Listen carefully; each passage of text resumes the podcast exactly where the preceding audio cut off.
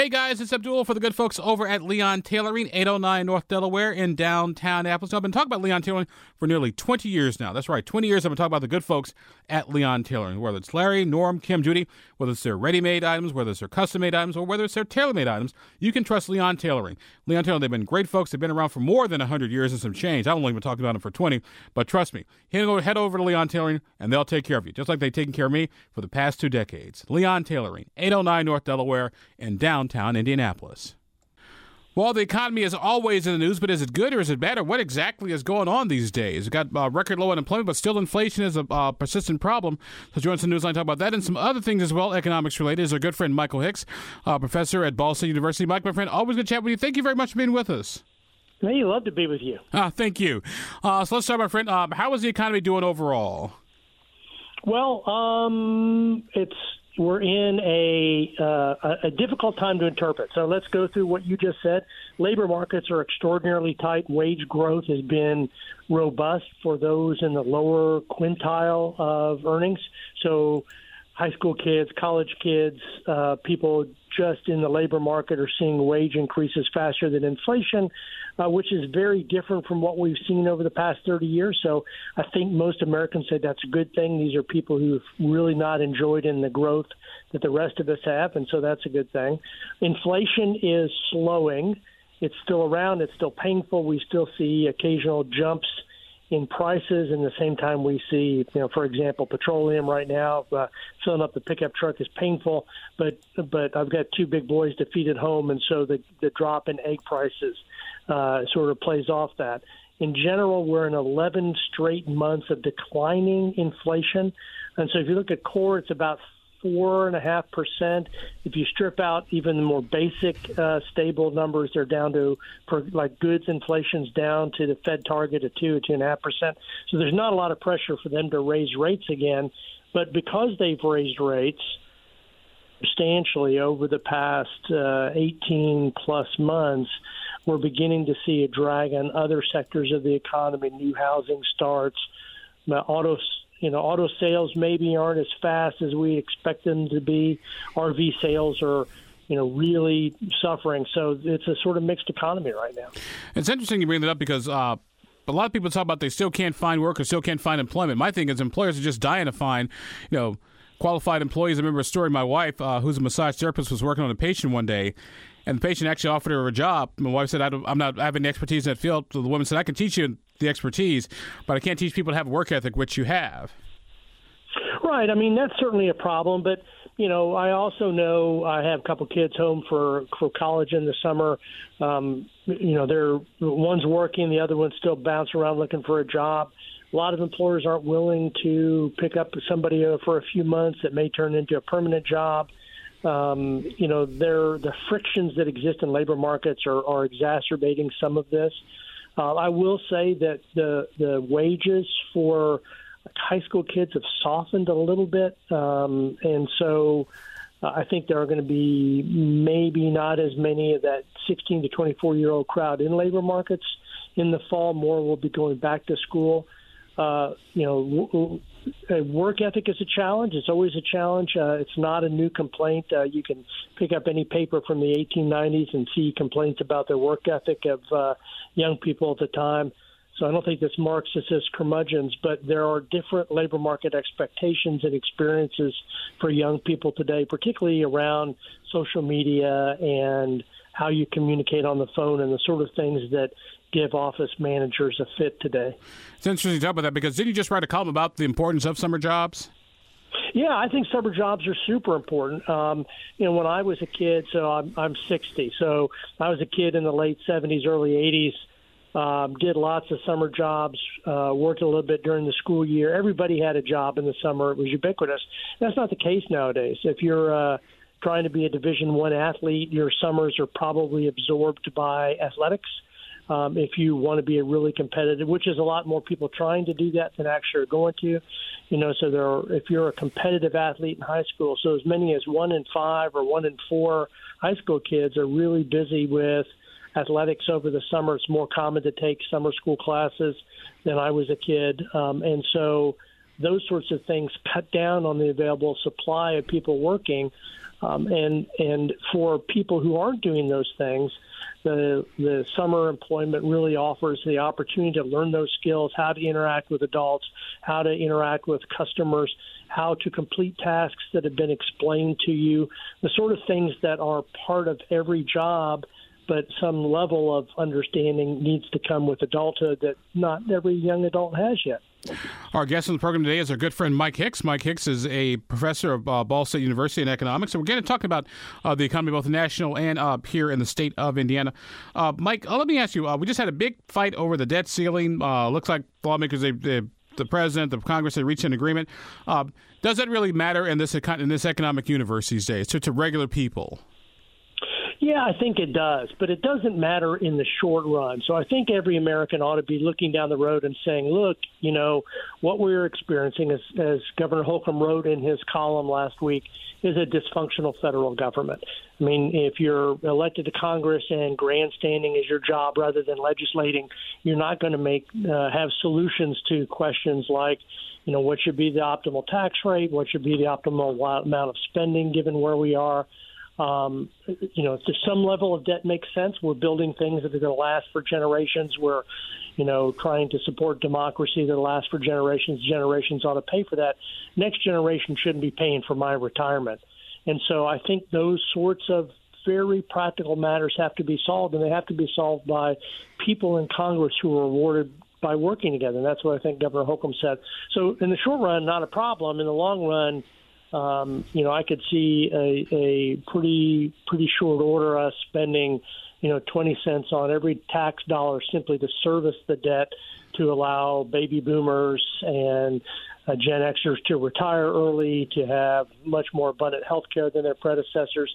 All things that we might think are good, but we have to remember there we don't live in a limitless, boundless world. There are constraints and scarcity. Which, by the way, let me ask you, my friend, what are we going to do to, to, to, get our federal budget under control? Because a good chunk of that uh, is entitlements. It's Social Security, it's Medicaid, it's Medicare, and a lot of it you just can't touch. And uh, no one wants to touch defense. And between interest on the debt, I want to say what, what we consider to actually be the federal government is only about 15% of discretionary spending. That's right. I think it's important to know that discretionary spending alone doesn't really, that's just, uh, uh if we cut all of that, if we got rid of the Navy, if we got rid of the Marine Corps, we're still going to run a deficit, right? So it really comes down to Social Security, Medicaid, Medicare, and uh, federal government military retirement and veterans health care. Those things right there are cost more than all the taxes we're collecting. So we are, and this makes me sort of sick at my stomach, facing a substantial requirement for increased taxes. And at the same time, we're going to have to think about in the long run how do we change benefit structures? If you know Social Security was designed in 1967, when the median lifespan was in the late 50s, and so most people didn't live to be 65 in 1937. People that that year, fewer than half the people born 65 years earlier were still alive. Today, the lifespan is going to be pushing 80. For people who are now working, the most likely lifespan is going to be close to 90 you know, for my children in their 20s, teens, and 20s. And so we need to think about them working longer. We need to think about, in an honest way, a blended retirement system where the government guarantees parts of it, but individuals get to, to put part of it into an account that they hold. Um, and, and we're going to have to tax more earnings over time uh, and maybe change the, the cap on, you know, have some sort of limits on benefits or recoup some of that through extra taxation. So you know, I don't know how much Elon Musk might need Social Security. He, he, he will have earned it, and so he's going to get paid for it. But we're going to have to think about how we do that structure. And at the same time, we have other challenges. We have infrastructure that needs to be maintained. Um, we have uh, emerging international threats that require expensive armed forces, and so uh, you know we, we we have to have a Congress that's going to ch- make take those challenges. And the only sort of objection that I have to the discussion around this is that we think that the answer is clear fiscal restrictions, like we have, you know, very low taxes, very little spending in Indiana. Sometimes all that does is build up deficits in other places. Uh, we had a hollow army, for example, in 1980. We had cut spending so much in the military that we were actually probably unable to prosecute a war against the Soviet Union if we needed to. So we got to be very cautious that cutting spending doesn't leave us uh, a sort of deficit somewhere else in infrastructure or national security.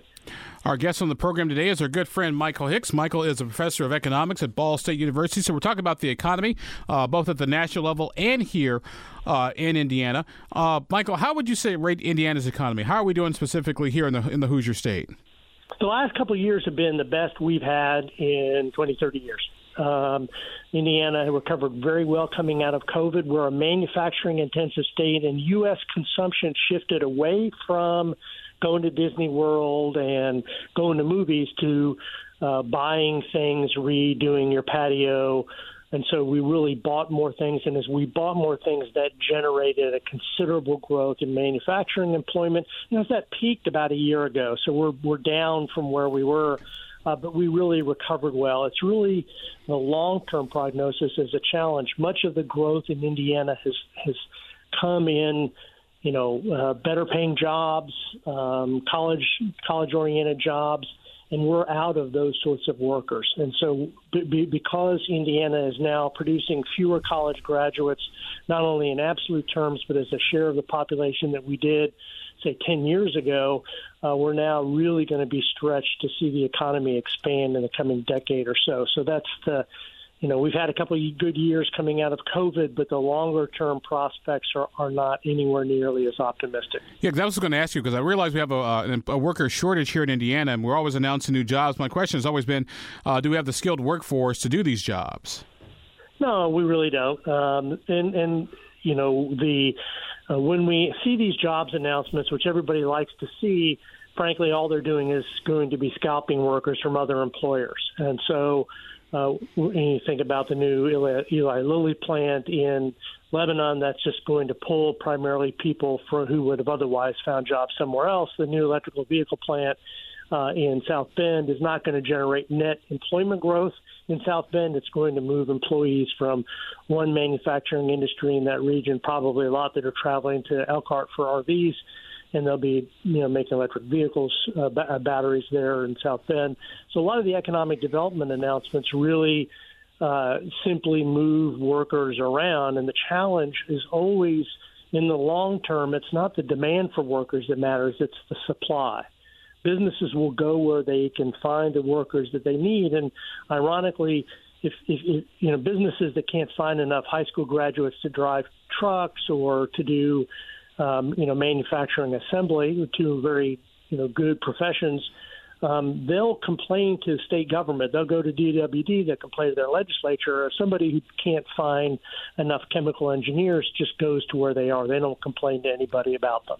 And so I think we're really living in an environment where we get bad signals about the labor, uh, you know, demand and supply because we're only listening to a very small, very narrow set of employers. And in fact, almost all the economic growth nationally is coming in with those higher skilled, higher, uh, better educated workers. So I think that's the fundamental point that needs to be faced by Indiana policymakers and and, and taxpayers as well. Which kind of makes me wonder, my friend. And like I said, I know this is probably more of an education question than an economics question, but heck, you and I both teach we're in education. What is it about Indiana that has such a, a large percentage of the workforce that's unskilled? Yeah, we do have a very long manufacturing legacy. And so that manufacturing legacy is very different from, say, where I grew up in, in Virginia, which, uh, you know, Virginia in 1960 was a pretty poor state, much poorer than Indiana, for example. And so uh, those states made transitions into the modern economy while Indiana continued, and I think in many places it continues to think, oh gosh, prosperity is just one more factory or branch plant away. And when in fact those factories, as branch plants are going to bring fewer and fewer jobs as they become more automated and, and more technically uh, rigorous, the types of jobs that they're they're going to demand are going to be more college graduates. So we have, I think, a a culture that doesn't really understand what's going on and too much political emphasis on the non-college jobs. I'm always disappointed when I hear people say, you know, you can make a great living in, in the trades. That's true, of course. Trades is a great job. Being a plumber, a welder, is fine. Uh, carpenter. Fact of the matter is, there are fewer skilled tradesmen in Indiana right now than there are high school graduates this year over the last two weeks who have no post-secondary plan. So we cannot absorb the number of people who are leaving college with no post-secondary plans into the trades. There's just not enough. We might be able to pick up 5% of them each year, but that is it. And so, what we really need to do is be telling people you've got to be pursuing post secondary schooling. It doesn't have to be economics, doesn't have to be journalism or the law. It has to be something because that brain is the is what you need to to be able to deploy for the next 50 years to pay off my Social Security and yours. Michael Hicks with us for a few more minutes on the program today. Michael is an economics professor at Ball State University, so we're just getting caught up on Indiana's economy. Uh, Mike, you talked about uh, automation and AI. How is that going to impact uh, the future of work here uh, in Indiana and the country nationwide? Well, you know, AI, uh, and you look at ChatGPT, ChatGPT-4, is going to make, just like every other type of technology, routine, sort of low-skilled jobs – redundant. So if your job is to copy edit somebody is not very good weekly column, you're probably in trouble because Chat GPT can fix that for you. In the same way that the um, you know large language models embedded in Microsoft Word could fix some of those.